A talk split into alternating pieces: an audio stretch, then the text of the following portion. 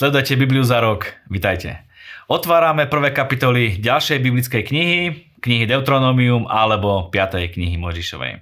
V tomto kľúčovom bode, kde sa nachádzame v dejinách Izraela, na prahu zasľúbenej zeme hovoril Mojžiš k Izraelu a opakuje a pripomína im celý zákon. Táto kniha bola v podstate kázeň, alebo séria kázní, ktoré Mojžiš kázal Izraelu. Mojžišovi bolo v podstate v tej chvíli aj ťažko, pretože vedel, že s Izraelom nevstúpi do zasľúbenej zeme Kanaan. Jeho neposlušnosť voči Bohu v Meribe znamenala, že neuvidí exodus Izraela z Egypta až do konca. Mojžiš ale vedel, že ak táto nová generácia viery, na rozdiel od generácie, ktorá zahynula na púšti, ak táto nová generácia nebude poslúchať Boží zákon, potom bude Božia zmluva pôsobiť proti ním a v podstate príde na nich kliatba. Pripomína im rôzne víťazstvá, príbehy a zázraky, ktoré s Bohom zažili. Napríklad situácia s 12 vyzvedačmi, ktorí mali preskúmať zasľúbenú krajinu. Z jeho rozprávania sa dá cítiť, že v skutočnosti neexistoval žiadny pádny dôvod na vyslanie špiónov do zasľúbenej zeme. 10 vyzvedačov a celý Izrael v podstate povedali: vošli sme do krajiny Kanaan a zistili sme, že je to úžasná krajina, presne ako povedal Pán. V tomto bode bolo Božie slovo pravdivé. Napriek tomu všetkému neveríme Bohu, keď povedal, že nám umožní prekonať nepriateľov tejto krajiny a vlastniť ju. V reakcii na neveru Izraela a nedostatok dôvery v Božiu lásku, Boh prisahal, že dospelá generácia, ktorá vyšla z Egypta, nezdedí zasľúbenú zem, ale namiesto toho zomrie na púšti. Jedinými výnimkami boli Kálev a Jozua. To boli dvaja verní spomedzi 12 vyzvedačov, ktorí sa vrátili s dobrou správou zo zasľúbenej zeme. Následne spravili ďalšiu chybu a svojvoľne a tvrdohlavo išli dobiť krajinu, aj keď im Boh jasne povedal, že nemajú ísť, že nebude s nimi. Urobili to uprostred svojho údajného pokánia. Ich smútok nebol nad zarmutením Božieho srdca, ale nad ďalšími 40 rokmi, ktoré mali stráviť na pušti. Boh preto prezrel ich plitké pokánie a po rozprávaní týchto rôznych príbehov mi ďalej hovorí, že sa chystajú prejsť území svojich bratov, potomkov Ezava. Boli to vzdialení príbuzní izraelského ľudu, 400 rokov predtým bol Jakob brat Ezava. Boh nechcel, aby Izrael zabral krajinu, ktorú dal Ezavovi a jeho potomkom Edomitom. Izrael nebol len nejakým dobyvateľským vojskom, ktoré by chcelo získať akúkoľvek krajinu. Pravdepodobne bol Izrael dosť silný na to, aby jednoducho obsadil krajinu Edom, ale Izrael mal dostať len to, čo im Boh zasľúbil. Preto mu Boh dal jasné inštrukcie, aby tú krajinu nezničili, za peniaze si od nich kúpiš jedlo, kúpiš si vodu, proste všetko. Boh prikázal Izraelu, aby zaobchádzal s Edomitmi s úctou, aj keď nad nimi mohli dominovať ako silnejší národ. Ďalej mali prejsť cez Moabskú púšť. Moabci boli tiež vzdialení príbuzní Izraela. Pochádzali z Lota, ktorý bol Abrahamovým synovcom.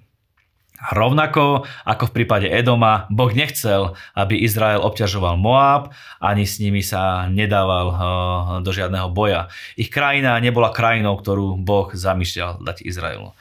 V týchto krátkých veršoch Mojžiš popísal tých 38 rokov putovania Izraela po pušti. Bolo to obdobie, keď si len zobrali čas a čakali, kým generácia tých nevercov zomrie, aby generácia viery mohla zaujať zasľúbenú zem.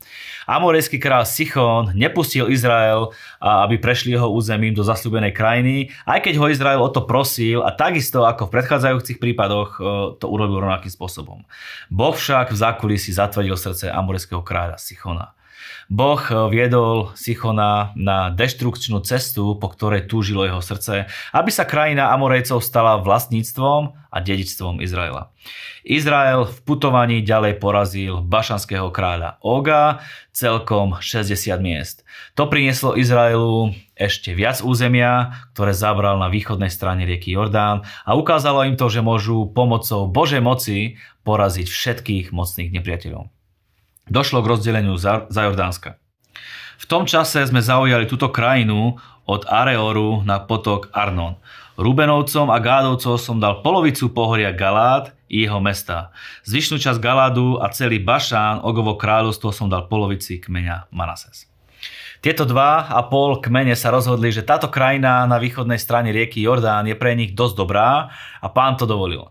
Ak budú plniť všetky svoje záväzky, že ženy a deti nechajú tu, na mieste, a muži pomôžu svojim bratom zaujať do dedičstva zasľúbenú krajinu, a keď budú mať pokoj a budú na mieste, môžu sa potom vrátiť naspäť ku svojim rodinám na toto územie.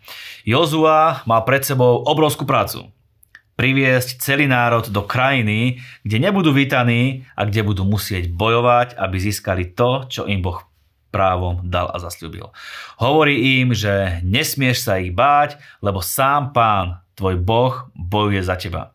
S touto obrovskou výzvou je Jozua pozbudený, aby si spomenul na všetko, čo Pán urobil tým dvom kráľom, predtým Síchónovi a Ogovi. Pamätanie si minulej Božej vernosti a na minulé víťazstvá, ktoré sme zažili s Bohom, je kľúčovým bodom k súčasnému a aj budúcemu víťazstvu. Pripomínajme si, čo Boh urobil v našich životoch a povzbudzujme sa tým a v tejto atmosfére kráčajme k ďalším víťazstvám.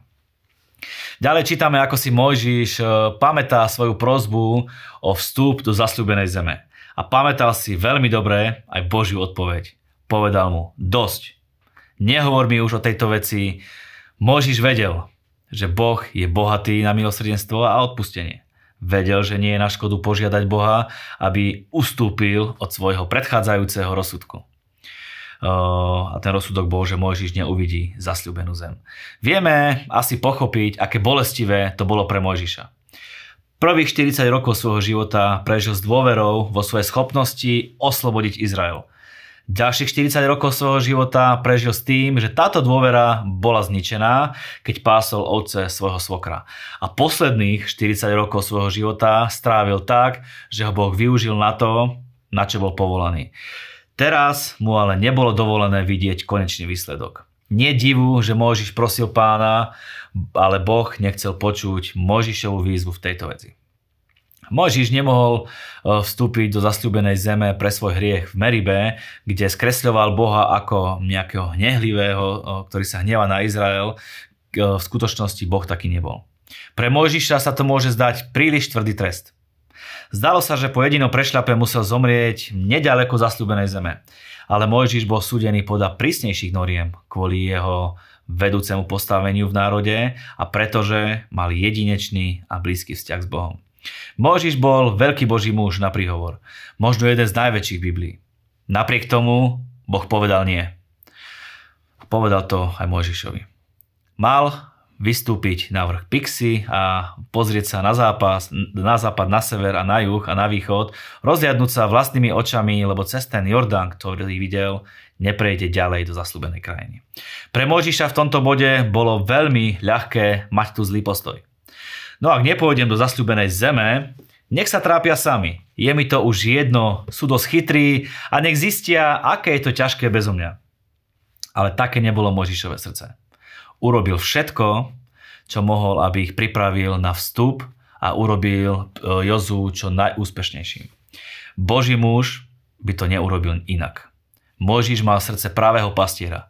Vedel, že jeho služba nie je zameraná na neho samého a jeho vlastné uspokojenie, ale na Boha a na jeho ľud. Nech je Pán s vami. Ceníme si vašu podporu a vaše finančné dary, vďaka ktorým sa Božie slovo dostáva až k vám. Buďte požehnaní.